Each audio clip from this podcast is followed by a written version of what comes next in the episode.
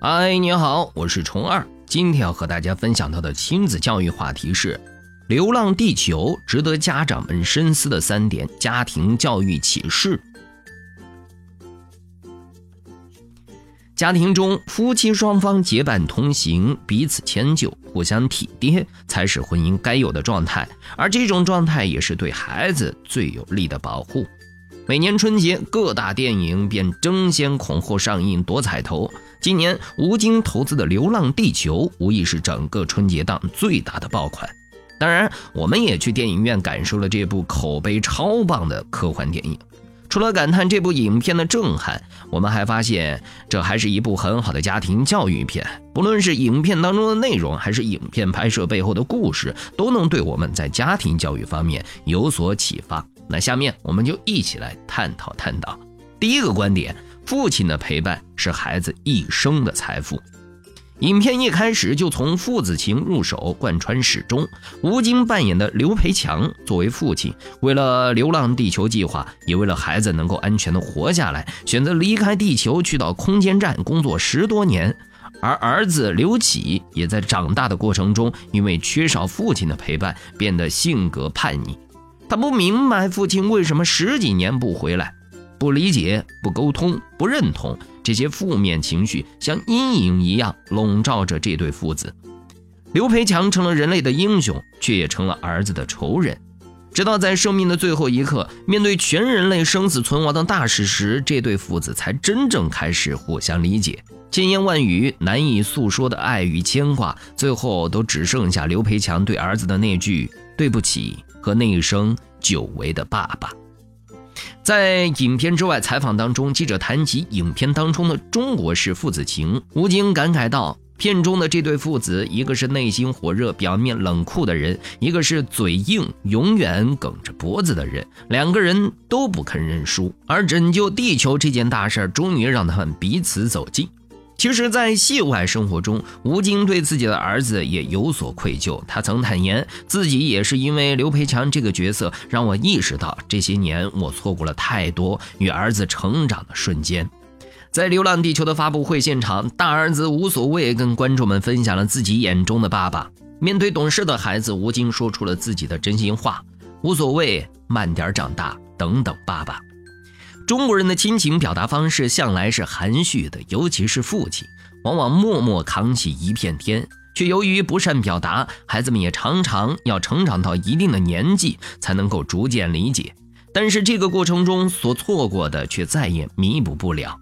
所以，为人父母，别忘了给孩子多一点陪伴与沟通。下面我们再一起来说第二个观点：言传身教是最好的教育方式。《流浪地球》这部影片，无论是拍摄过程，还是影片中展示出来的内容，处处透露着坚持、责任与希望的光芒。然而，对于孩子而言，学习这些优秀品质，父母的言传身教就是最好的教育方式。教孩子什么叫坚持？《流浪地球》作为不被看好的中国科幻影片，拍摄过程可谓是一波三折，不仅请不起大牌演员，剧组还省吃俭用。遭遇投资方的撤资，项目几乎告吹。影片整整筹备了四年，光是剧本和构思就花了近两年的时间。郭帆和编剧们没有睡过一个好觉，前前后后一共写了一百万字，第一稿七万字，改了不下二十遍。三千张概念设计图，八千张分镜头画稿，一万件道具制作，两千零三个特效镜头。一波三折，困难重重。可贵的是，他们并没有知难而退，而是尽全力撑着、扛着、坚持着。正所谓越努力越幸运，他们等来了吴京带资进组，零片酬演出，最后才让《流浪地球》成功上映，成为中国硬科幻的启航篇章和标杆。而这部影片的内容从始至终也无不体现着坚持不放弃的优秀品质。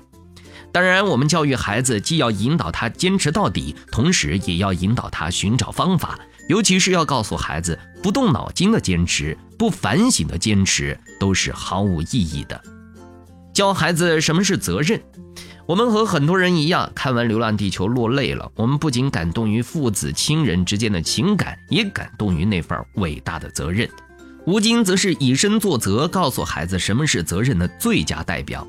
到今天，《流浪地球》上映了这么多天，相信大家都已经知道，吴京是带资进组，零片酬出演。他从刚开始被骂，到如今无数媒体和网友力挺，正是因为他那份充满责任感的人格魅力。当网友因为这部影片有吴京参演而被骂烂片时，他很坦然地回应：“拍烂了也总比没人拍好。”是的，只要敢于尝试，中国也能拍出好的科幻片，中国也可以拯救世界。身为中国人，我们应该承担这份爱国之责。同样，身为父母，我们也应该告诉孩子什么是责任。同时，我们要教孩子什么是希望。不论地球的命运和人类的未来走向何处，我们选择希望。这句话出自《流浪地球》。希望对人们来说是充满力量的。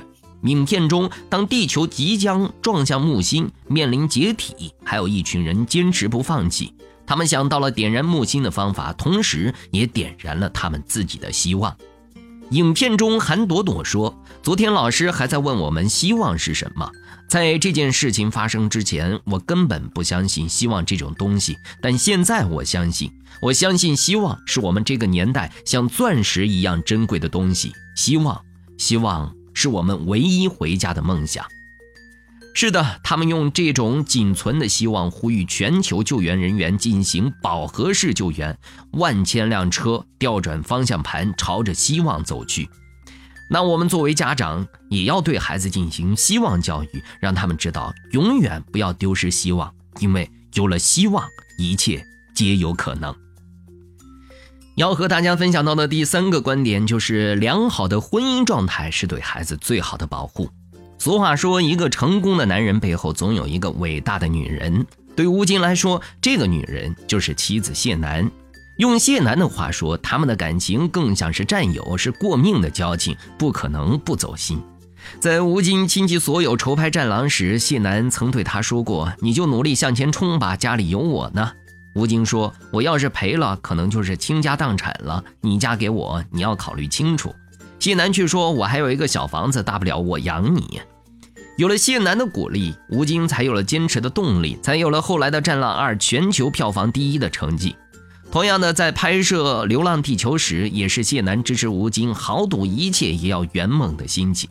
他说：“这个电影是你的梦，如果我不让你的梦实现，可能你一辈子都不会开心。这个钱留着也没什么意思。”当然，不仅仅是谢楠支持吴京的事业，吴京也努力改变传统观念，不再让谢楠在家做家庭主妇，反而是自己开始顾家，努力做一个好丈夫、好父亲。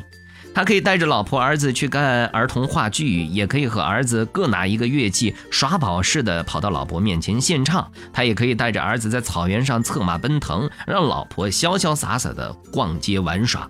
他还经常和儿子来一场男人之间的较量，半跪着和儿子打拳，画面十分和谐有爱。所以，当你真正了解这两个人的故事，谢楠和吴京真的像是战友，两个人并肩而立，互相成就，最后才活成了我们羡慕的样子。而他们的孩子则会在这种幸福中健康快乐的长大。走在婚姻的路上，总少不了风吹雨打，所以两个人更应该结伴同行。一个学着握紧家庭责任，一个学着放手自身压力，彼此迁就，互相体贴，这才是婚姻该有的状态。而这种状态也是对孩子最有力的保护。好了，今天的节目就是这样，让我们下期同一时间再见。